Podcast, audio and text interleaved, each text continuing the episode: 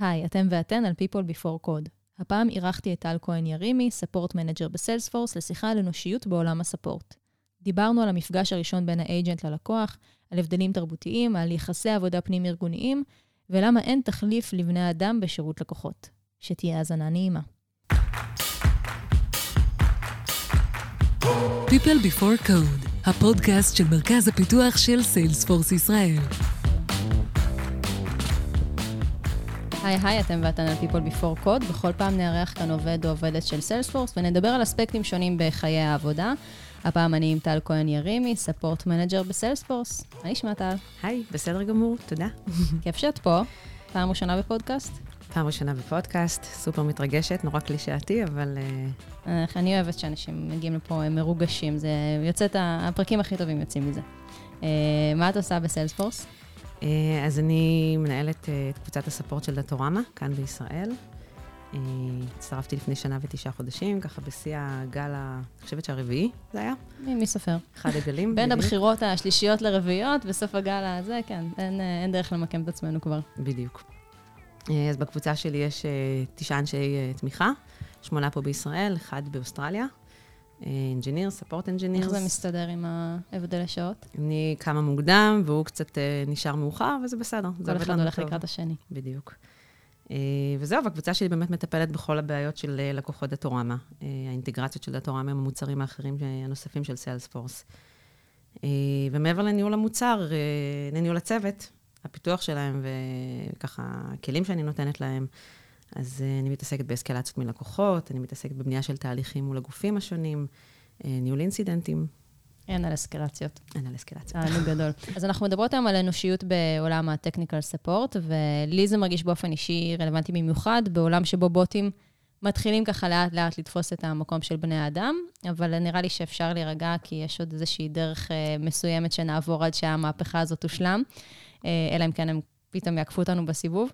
את, יש לך כברת דרך בתחום, איך ראית אותו משתנה בשנים שלך? נכון, אז באמת, ככה, בעיניי, עולם שירות הלקוחות הוא תמיד היה ותמיד יהיה בסוף תקשורת בין, בין שני אנשים. ואם בעבר שירות לקוחות היה מבוסס טלפוני, אחרי זה הצטרפו המיילים, בהמשך פותחו כל מיני מערכות מגניבות. זהו, היום בקושי מרימים טלפון כבר בשביל שירות לקוחות, זה נדיר יותר, נראה לי כבר. נכון, וחייבת לציין שגם אני לא אוהבת להרים טלפון בשביל להגיע לשירות לקוחות. אני מעדיפה שזה יהיה בכתב, אני מעדיפה לא לחכות לנציג שיענה לי. נכון. אז אם תהיה לי את האפשרות לפתוח צ'אט, אז אני אפתח צ'אט, ואם תהיה לי אפשרות לשלוח מייל, אז אני אשלח את המייל. אבל באמת ככה...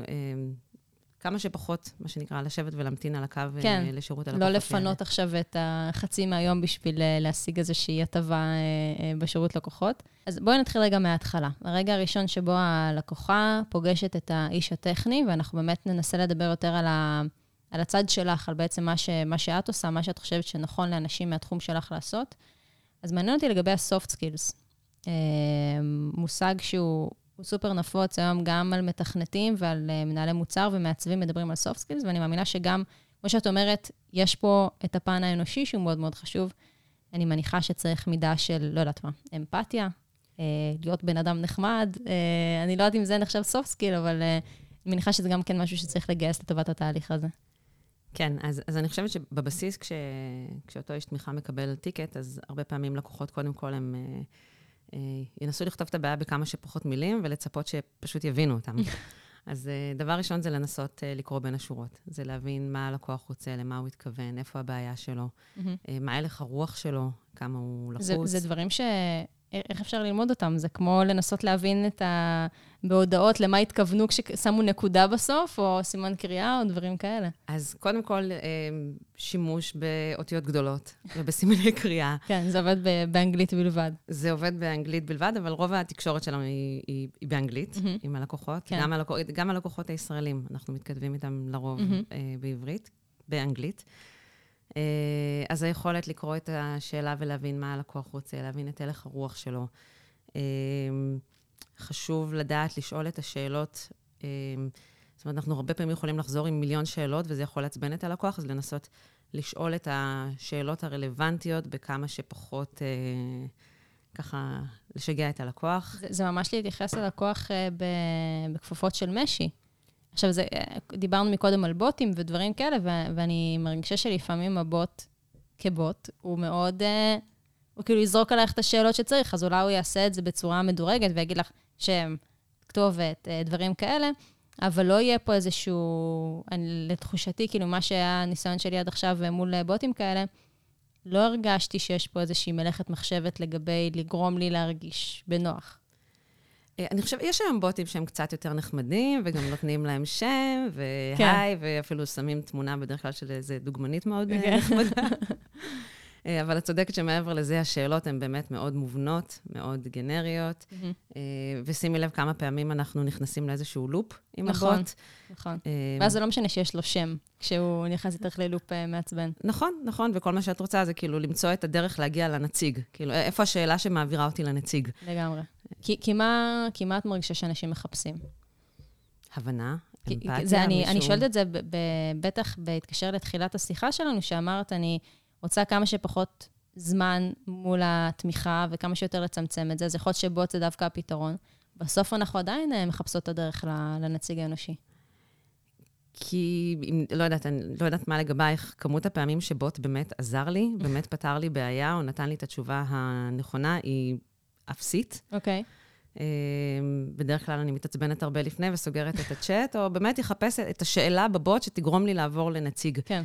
כי מאגר השאלות שלהם הוא מצומצם. עכשיו, אני מבינה שבסקיילים גבוהים, כנראה שזה יכול להועיל בשאלות מאוד בסיסיות. אבל כן. בקבוצה שלנו, שהשאלות הן מאוד מאוד מסובכות, mm-hmm. אני לא רואה שום מקום אה, שבוטים יכולים להחליף את, ה, את הבני אדם, את אלה שיודעים להסיק ולשאול את השאלות הרלוונטיות, לטיקט הרלוונטי. אז בעצם אצלכם מהרגע הראשון כבר פוגשים את הנציג האנושי, אין איזשהו בוט שמנתב.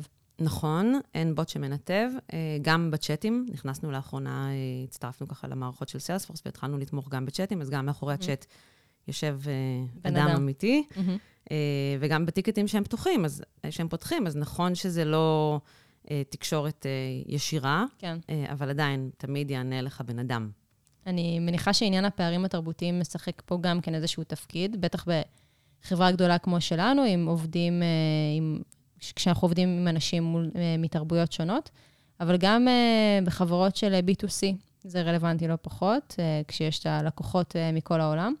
יש דרך ללמוד את זה, כי אני מניחה שאפשר ללכת ולהתמחות בלימודי תרבות באוניברסיטה, אבל זה אולי ייקח קצת יותר זמן.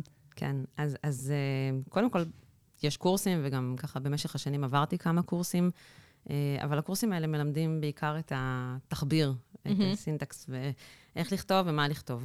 שזה חשוב וזה נותן המון, אבל גם יש את הניסיון, mm-hmm. והניסיון יכול לבוא מ... מעבודה מול לקוחות ולראות איך הם מגיבים אליך, ומלקרוא טיקטים של אנשים אחרים, ומפידבקים מקולגות. אמ, זה עוזר אבל באמת לקרוא uh, טיקטים של אנשים אחרים, כשבסוף, שוב, אנחנו מדברים פה על אנושיות, ובתוך זה מגולם גם עניין של אופי.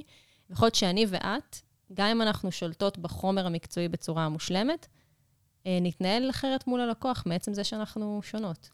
אז, אז חד משמעית, ופה יש את, ה, את העניין של ללמד ולמידה, וכמנהלת, הרבה פעמים שאני קוראת טיקטים אה, של האנשים שלי, ואני רואה מישהו שהוא נקט בגישה אולי קצת ישירה מדי, mm-hmm. שאנחנו הישראלים, אנחנו, אנחנו כן. ישירים, ואנחנו נורא אוהבים את זה, וזה עובד לנו מצוין כשאנחנו עובדים מול ישראלים. נכון. אה, כשאנחנו עובדים מול לקוח, אה, ככה בארצות הברית, או ביפן, או, כן. או בכל מקום אחר בעולם, זה נתפס להם כחצוף וכגס mm-hmm. רוח, אז הרבה פעמים כשאני... ואת רואה את זה בתגובה גם? אני רואה את זה, את יודעת, הם לא מגיבים בגסות. כן, כי ב- זה חלק מהעניין הזה של לא להתמודד טוב עם ישירות ולא להגיד שהגבת בצורה ישירה, אז...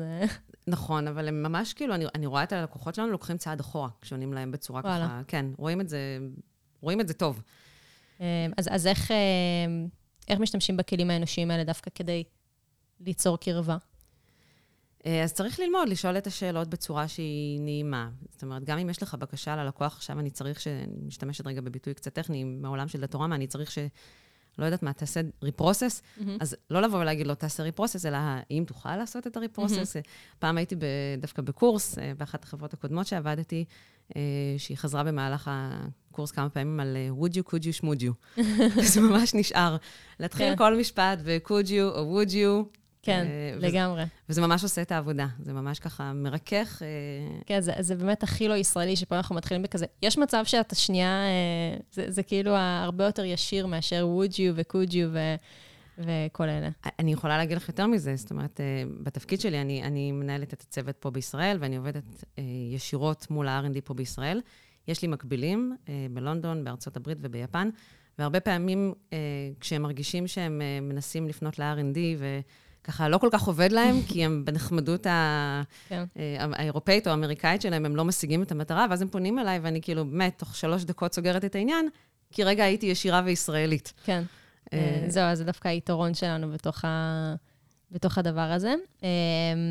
דיברנו מקודם על בוטים, אני רוצה לחזור לזה, ואחד הרגעים הבאמת מתסכלים, גם, גם אותו ציינו, זה כשאת נכנסת לאיזשהו לופ מול הבוט, פשוט כי הוא לא מבין אותך. אה, אבל גם מול בני אדם זה יכול לקרות, כשיש איזשהו קצר בתקשורת, או חוסר יכולת להבין מה הצד השני רוצה, או למה הוא התכוון. איך אפשר להתמודד עם זה בצורה שלא... אה, את, את אמרת, כדוגמה, לוקחים צעד אחורה.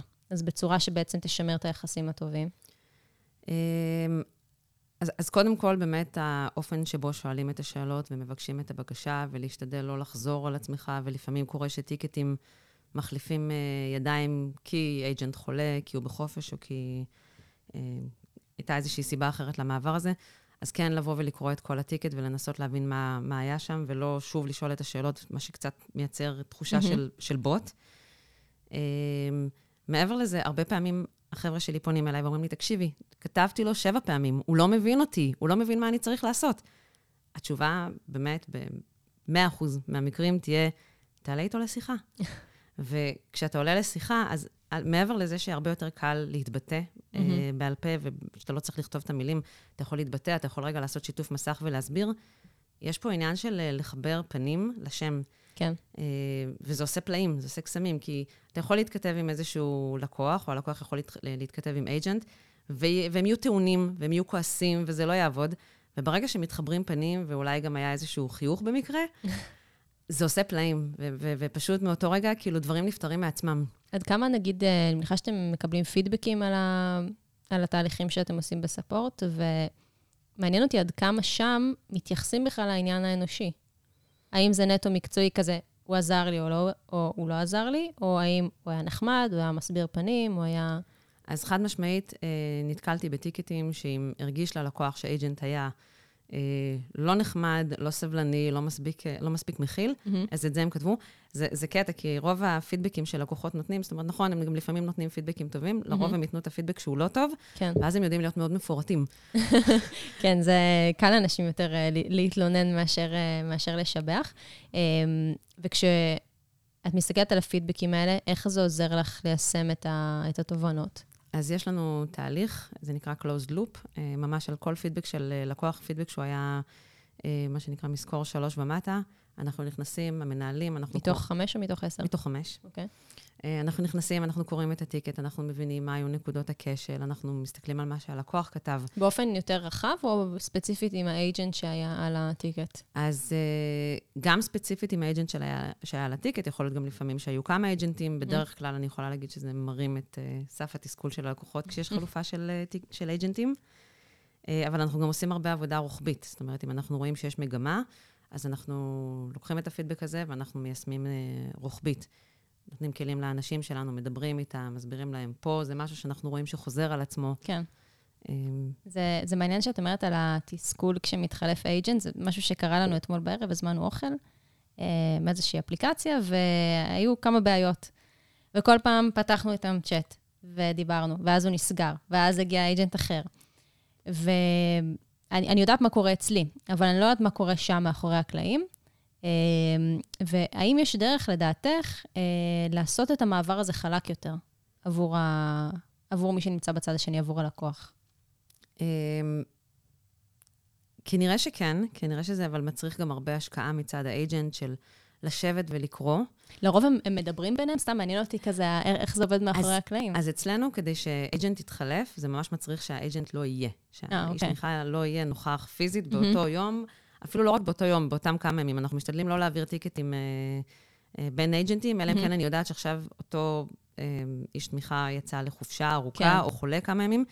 כי המעבר הזה לפעמים יגרור הרבה יותר תסכול פשוט אצל שני הצדדים. אנחנו, אנחנו צוחקים על זה שמישהו שמקבל uh, טיקט שעבד עליו אייג'נט אחר, הוא אוטומטית שונא אותו. גם אם לא קרה כלום, אוטומטית אתה שונא את הטיקט ואתה תעשה הכל כדי להימנע ממנו. וגם אצל הלקוח, זה מרגיש לך של עכשיו עוד פעם אני צריך להסביר את עצמי מחדש, לעבור את כל התהליך הזה. כן. אני כבר מעדיף לחכות שמי שזה לא יהיה, שיחזור.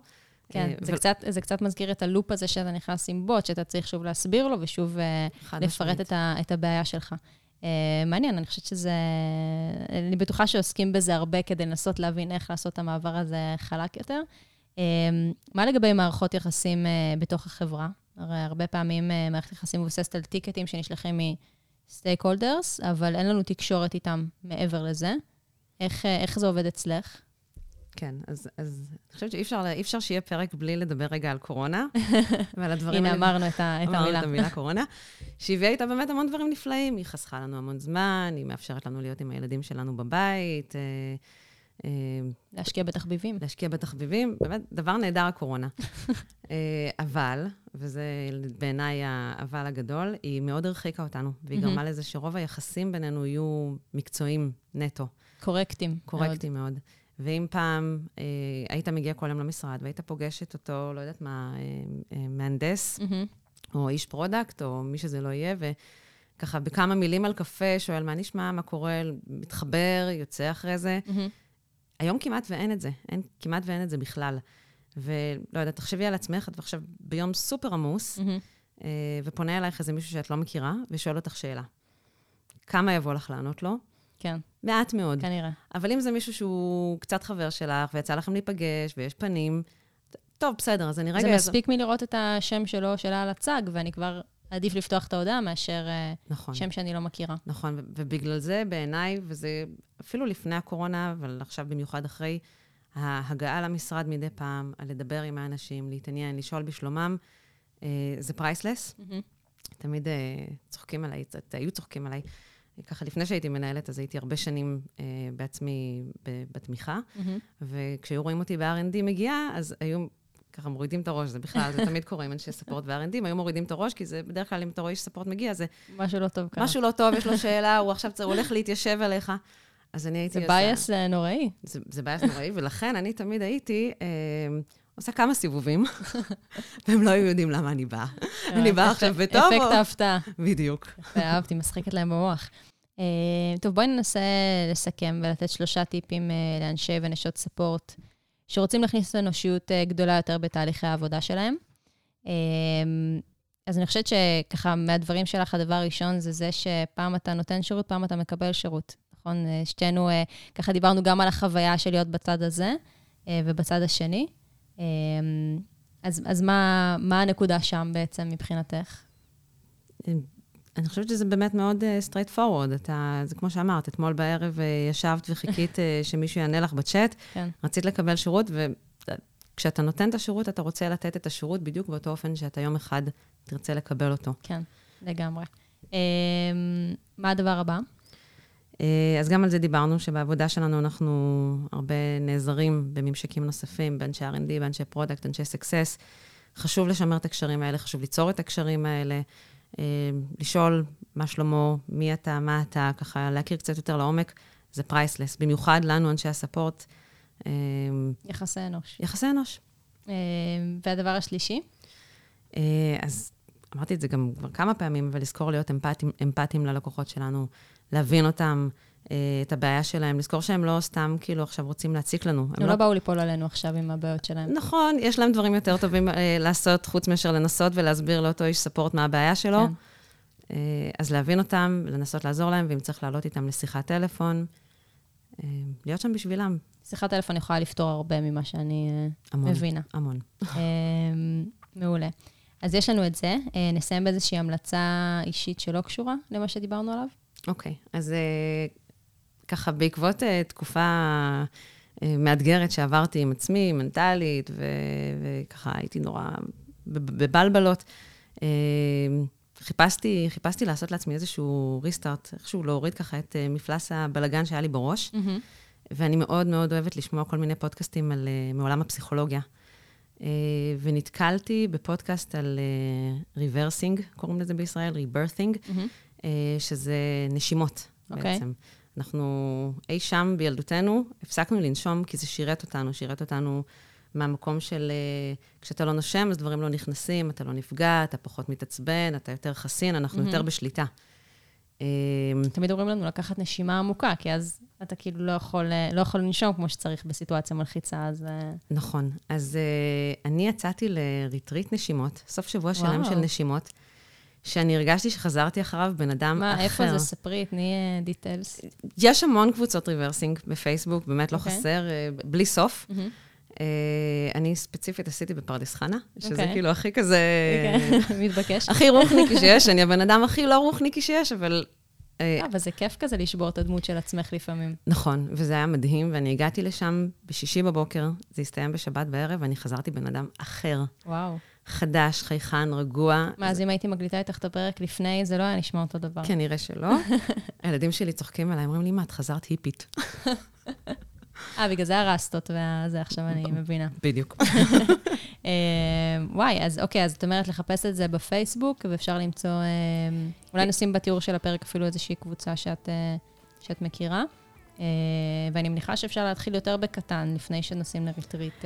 כן, אני פשוט אוהבת ללכת באקסטרים בכל דבר. אם אני החלטתי שאני עושה את זה, אז אני עושה את זה עד הסוף. יש גם, עשיתי מאז כמה סשנים של כמה שעות פשוט.